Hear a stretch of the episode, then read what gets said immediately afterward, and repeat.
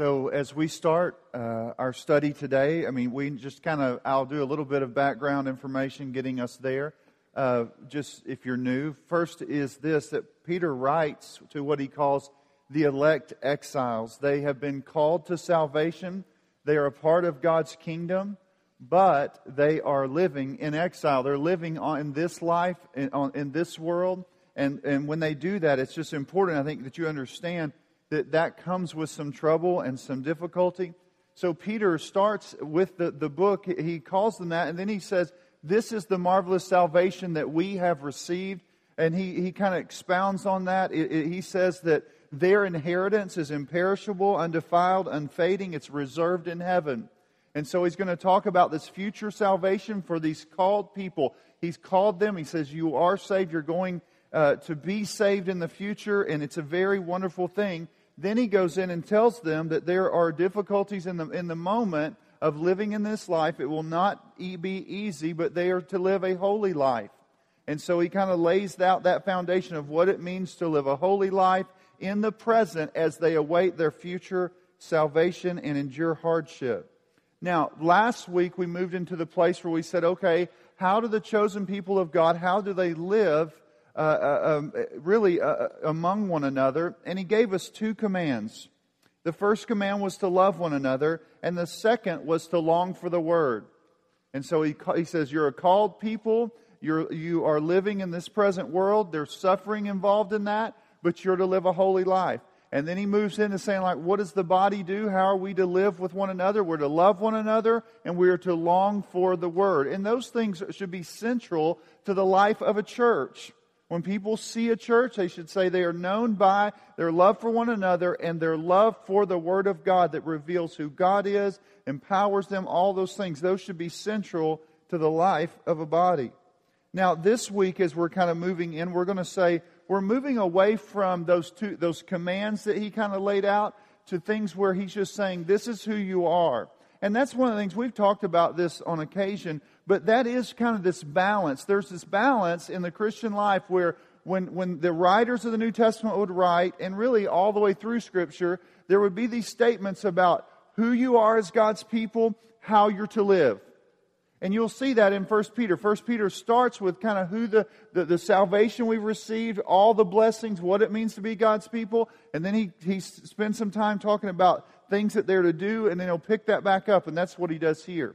And he says, This is who you are in light of really, in light of who you are, or last week, this is how you should live. So you just kind of see that going on, and we need to hold those in tension regularly.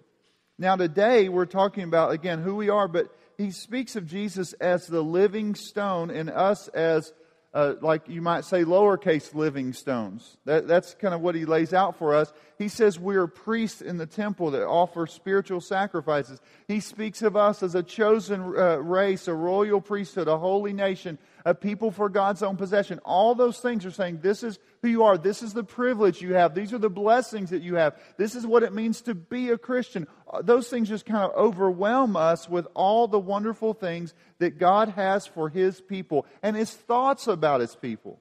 That, that should really be an encouraging thing. Uh, it, it's, it's very important that we know that. Those things really secure us up in, in what it means to be a Christian and to, to, to experience life with God. All those things, they're wonderful privileges here. And so you're going you're gonna see that. And then he's also going to say, and we have the great, wonderful opportunity to proclaim th- these, these truths about what God has done in our life and how he saved us. Uh, we should be people celebrating that all the time. God saved us. God has made us His people. God, it, it's, it's a sign of, we, we should say, I'm celebrating that. He called me out of darkness into light. It's a great privilege. I, I, I remember, uh, I mean, just this last week, I was thinking about this this morning. It kind of came to my memory uh, about a guy I had lunch with this week who was, who, who's been 15 years sober. And so they threw a party. That, that's something that, like, that's, that's something we should be excited about he's excited about. It's 15 years from where that broken, that, that bondage to this substance that was destroying him. In the same way, as a Christian, we sit there and we say that. We say, hey, I should celebrate that God called me out of darkness into light. It should be something we regularly celebrate. That's why we gather on Sundays. We are proclaiming this wonderful salvation that we're recipients of. And it should be something we say, I'm so thankful for that. I don't grow like, I don't grow to a point where I'm like, oh, that's not that big a deal anymore. It's something that should be celebrated. And that's what we do week after week. So I hope today that you come out of this thing saying, I am celebrating what God has done for me and for us as a body. So let's step into that. 1 Peter chapter 2 verse 4. As you come to him a living stone rejected by men but in the sight of God chosen and precious. Uh, this just kind of starts with this thing of saying, okay, what is the living stone? Or who is the living stone? I mentioned this earlier, but Jesus is the living stone here. We see really, Jesus picks this up in Matthew chapter 21. He speaks of himself as the stone. If you go further, uh, you'll actually see it in Matthew, Mark, Luke, and Luke, the synoptic gospels are called, that Jesus is the living stone. In Acts chapter 4, Peter cites this in the book of Acts and he says, this Jesus is the stone that was rejected by you, the builders, which have uh, which has become the cornerstone. Now, what he's saying is he's speaking to these Jewish people and saying, "You rejected this cornerstone." That Jesus is who he's speaking of there he says in verse 43 of, uh, of I'm sorry, of, in verse 12, it says, And there is salvation in no one else, for there is salvation in no other name under heaven given among men by which we must be saved. So he's saying, listen, in his, in his presentation, as Peter's preaching the gospel, he's saying, you rejected Jesus. He'll speak of to them and say, You crucified him, but really there's no salvation in any other name. If you don't receive this stone, you have no hope. There is one way. And that's what he'll say. And he says, You've rejected that way, and now I'm coming back to you and say, The one you crucified is the only hope for you. Believe on the Lord Jesus Christ, and you will be saved. So he's laying out, he says, You who are coming, going back to 1 Peter, you who come to him, one who was rejected, you're, you come to him. You're coming to him. And in that you find life. So what is being built here? He calls him the stone, but we ask like, what is this stone? What's it about? As we move through the passage, you'll see it in, in, in a fuller way, but we're just saying here that it's the temple. The temple was the place where sacrifices for sin were made. People rebelled against God. They were alienated from God. God had a temple, a physical place that they could come, they could offer sacrifices for their sins, and they could be reconciled to God at some level. That, that's what, they, throughout the history of Israel, that's how they got right. They had to get right through a sacrifice. And so Jesus is, we're going to see not only as this stone, but we're going to see him as the one, the stone dies. He, he, he died for us. He came so that he set up a new temple. Now, the picture here is of Jesus being, and you're going to see that as we move through the text, the cornerstone of the new temple being built. It's not physical. This temple is not a physical place. It is a spiritual temple. God is building this spiritual temple, and Jesus is the cornerstone of that. And all the stones that built uh, that that build around Him, they're the spiritual temple. It's very important, I think, that you see that because th- this passage of stones is through the Old Testament of the stone, and now in the New Testament, both of those, all of those are pointing to Jesus as the one who is the cornerstone, whereby the new temple is built.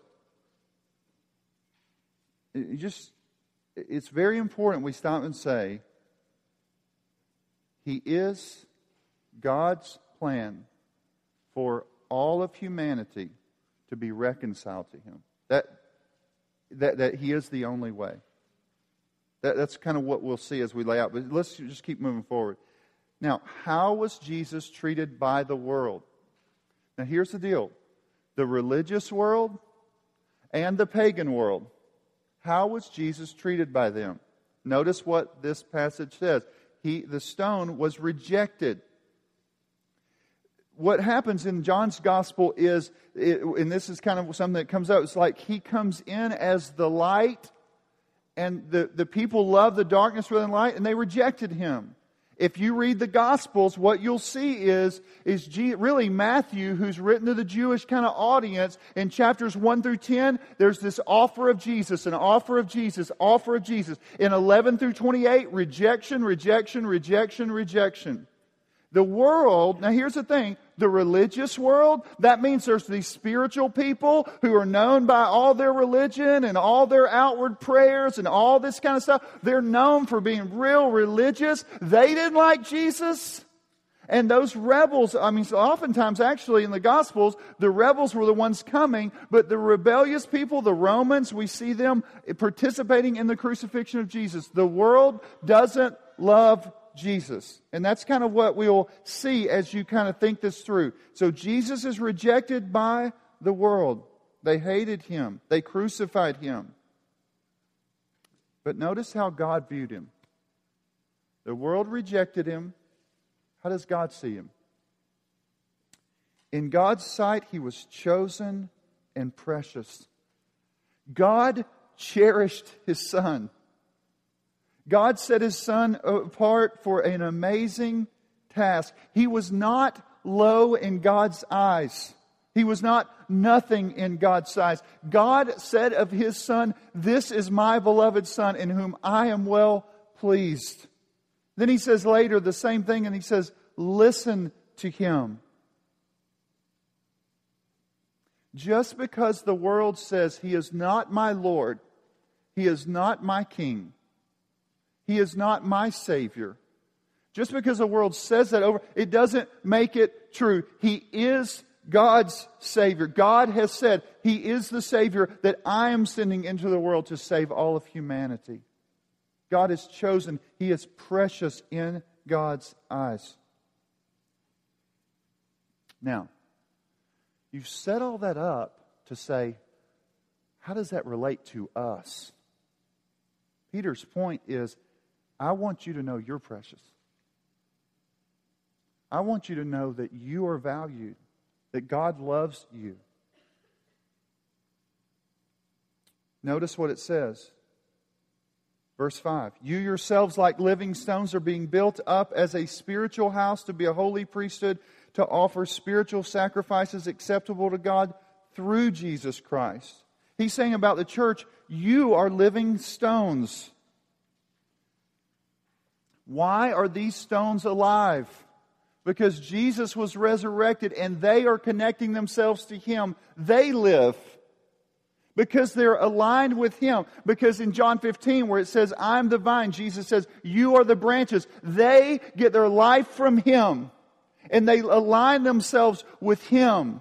And Jesus gives them access to God. There, without Him, there is no access. Jesus allows them to be alive and to be a part of God's temple. His spiritual temple, His eternal temple, this temple that transcends anything physical. They get to be a part of that.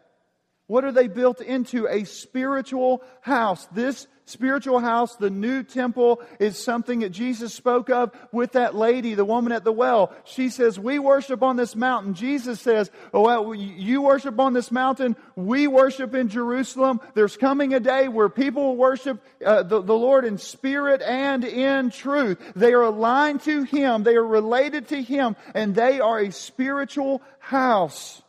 We are aligned with Him, therefore we have relationship with God. God is always dwelling among His people because He dwells with them by the Spirit. It's a very powerful picture here. Sometimes, and, and this happened in, in, in, in, the Rome, in the Roman world, the battle was people, they looked at the, the, the they looked at the church and said, they don't have a structure. Where is their temple? They don't have a building. Where are their sacrifices? They don't have sacrifices. They must be, actually, sometimes they accuse them of being atheists in the early church. Crazy stuff.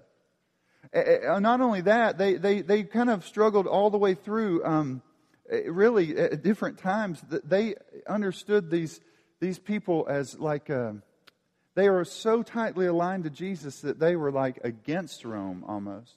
Because they weren't saying, hey, we kind of take all the gods and grab them up. They said there's one God. They worship Him only, that there's salvation in no other name. I heard a, a story about um, William, William, Barclay talked about uh, kind of this concept of, of this spiritual temple. He said there was a Spartan king boasting to a visiting monarch about the walls of Sparta. When the visiting king looked around, he could see no walled city and asked, Where are the renowned walls of Sparta? The Spartan king pointed to his army and replied, These are the walls of Sparta, every man a brick. I think it's important, like the church is so much stronger, so much more beautiful than the temple it was in Jerusalem. It is built upon a foundation that's stronger. It will last forever. It is greater. It is more magnificent to be a part of it. All of those things, we need to understand that. It is a powerful thing to be in the spiritual house of God. Gathering, we're not traveling to get to do that. We have access to God as we gather together as His people here, saying the foundation is laid and we are a part of this spiritual temple. Now, they offer these spiritual sacrifices. You notice that in this text? I think the idea is offering of one's self expressed in praise and thanksgiving. Kind of, that's the picture here. They're offering themselves to the Lord over and over. That, that's, that's what they do. They, they, we live as God's people. We get to serve Him all the time. It's not just set apart to some certain group of people within our, our kind of believing community to get to worship God. We gather with Him and we meet with Him and we praise Him and we honor Him all of the time. We seek to do that. So I think it's important that we understand that. We are, we're offering ourselves to Him. Now, you keep moving here. What do you learn about the living stone as we move forward in verse 6? He says, I'm laying a cornerstone that's precious and chosen. Whoever believes in him will not be put to shame. So the honor is for you who believe, he says. This is a passage quoted again in the Old Testament when, when he's saying that he's building this spiritual temple, the cornerstone. If you know anything about a building, it has to be right. Everything else, if it's not right, nothing else is right the cornerstone was set so that everything was square and right. And, and, when it was set, everything else was built upon it.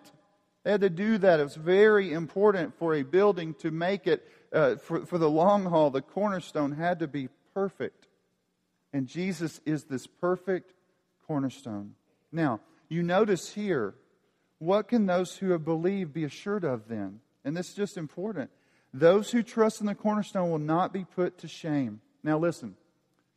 These people in the early church were struggling. Like, they had all kinds of trouble and trials and tribulation for following Jesus. People were calling them all kinds of stuff they, they, because they were not accepting all the gods of the land. All of those, the, the suffering was great for them. And here, I think it's important that you see that. He is saying, those who put their trust in the cornerstone will not be put to shame. They may experience great shame and alienation in this life, but God, they are precious in God's eyes and they will not be put to shame. This is also important. The honor that God gives His Son because we are united to Him, we too receive honor. He is exalted, we will be exalted. So I think it's important that we see that. That's kind of what's presented here. Now, just keeping going, moving, verse 7 8. What will happen to those who fail to believe in the living stone? This is very important because in our world, there, there is a little bit of like, there's a lot of ways. It's cool if you just kind of, man, we'll just figure it out. You can have your way, I'll have my way. Again, just like it was in the Roman world, Christianity was kind of difficult for people to take because they were saying, look, there's all these gods. You want to throw Jesus in among them? That's cool. That's what people wanted to hear. And he is saying, the, the, the early church suffered because they said, no, there are no other gods. There is one God, and there is one Savior, and there is one hope, and there's one way to access. There's one. And when they did that, it alienated them from the world because the world said, no, multiple ways. And they had to proclaim, no, there is but one way. Notice what he says here. And that, that's so important that you see that. Those who do not accept him. The honor is for those who believe, but for those who do not believe.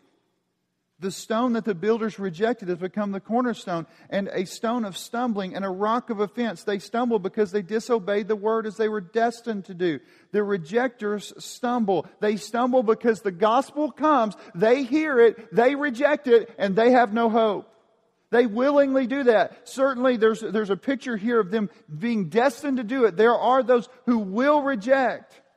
That in God's providence, we know all of His plans are taking place and coming together. But these people are actively rejecting, they are willingly rejecting the gospel. They heard it, they would not receive it. And when the apostles preached and said, There is salvation in no other, they turned their backs away from Christ and they will be damned. That is a shocking message to our world. No one wants to hear that. I don't even want to say that, but that is the reality. And I think we have to go around and speak to people. We are calling people everywhere to believe this gospel message that God has sent His Son into the world to die for our sins so that if we believe in Him and trust in Him as our only hope, we will be saved. And if we reject Him, we will be damned. This is a great passage of saying, listen, you who believe, you have hope. You who do not believe, there is no other way. Now, verse 9. What else do we learn about those who believe in Christ? Look what he says. But you're a chosen race, a royal priesthood, a holy nation, a people for his own possession, that you may proclaim the excellencies of him who called you out of darkness into his marvelous light. These are a series of Old Testament pictures. You know what? Each one of these are in the Old Testament spoken to Israel. A lot of times people will say, you know, what, Israel, they're God's chosen people.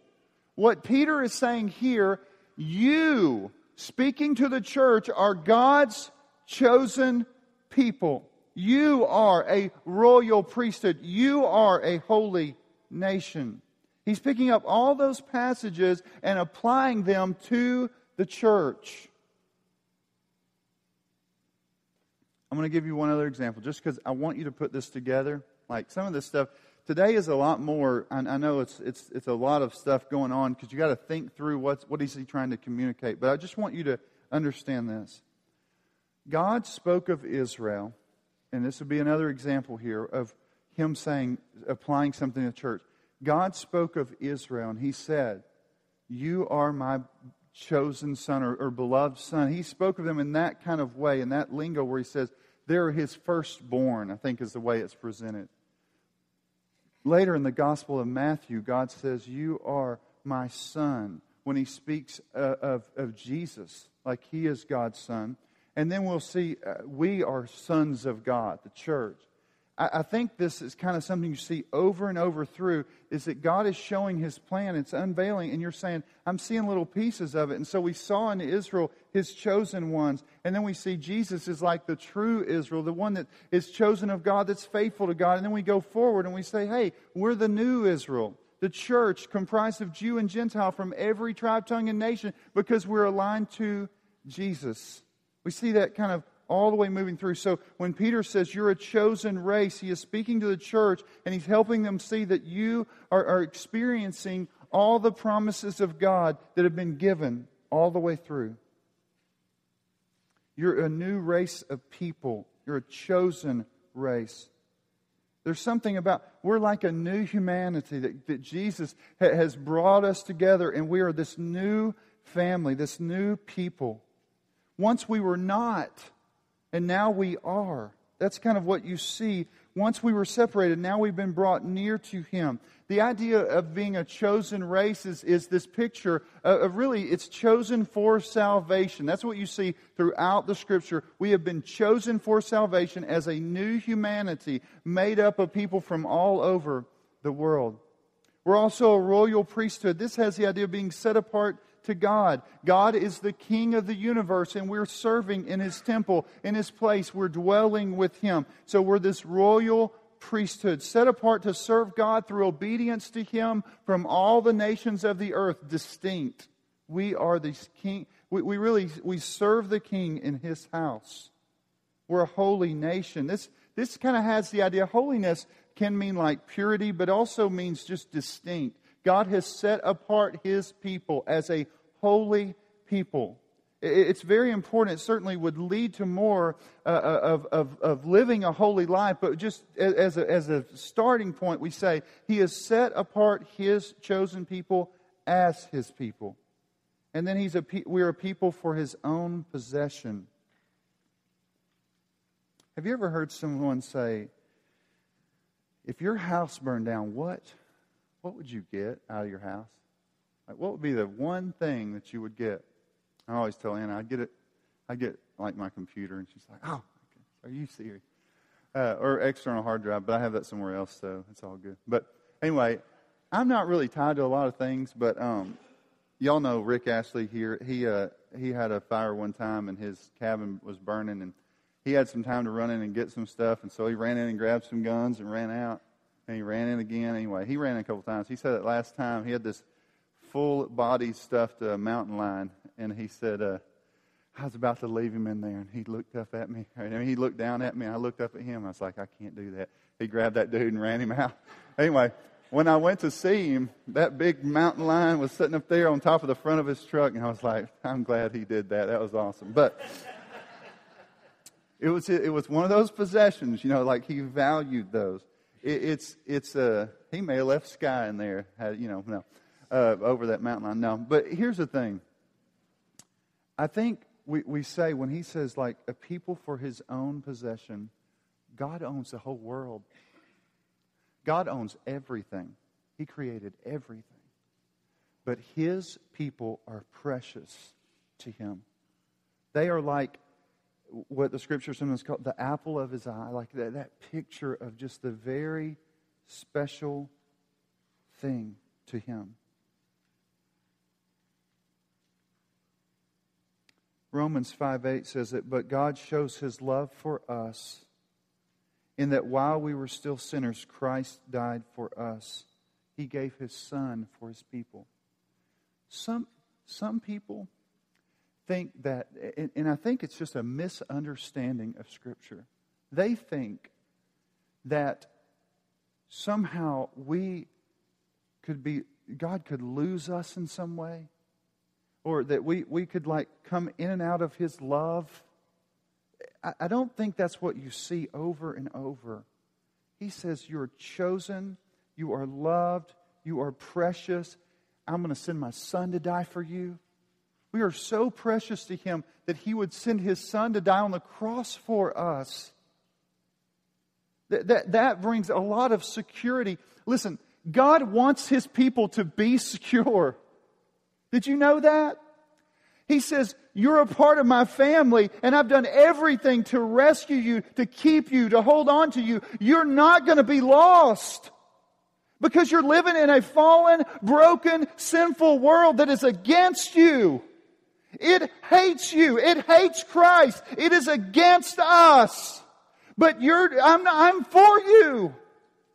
And in all of the darkness and the pain and the suffering, you need to hear that. I am for you. I am with you. I'm keeping you. I'm holding you. I'm sustaining you. I'm going to set you on a foundation that will keep you to the end. Over and over and over and over again, God is saying, listen, I am keeping my people. They are secure. We need to hear that. We need to know that. Know His love that just transcends knowledge. That's what he says in Ephesians, that it goes beyond our comprehension, the love God has for us. That is shocking. That is comforting. That is affirming. That is keeping us to the end. And people that secure, people that are that secure, what are they to do? They are to proclaim the excellencies with joy they do that happily. The excellencies of Him who called you out of darkness into the marvelous light. Once we were deaf and blind to the things of God, and He's called us out. He's opened our eyes. He's opened our ears. He's made us understand. We were in the slave market of sin, just destroyed, being destroyed in our sin, and He comes and rescues us out. And we just want to spend our lives spending our lives speaking of the wonder of our salvation. We should want the whole world to know. And if you don't understand that and you want to get it even further, verse 10 once you were not a people, but now you are God's people. And forever God's people. Once you had not received mercy, but now you received mercy.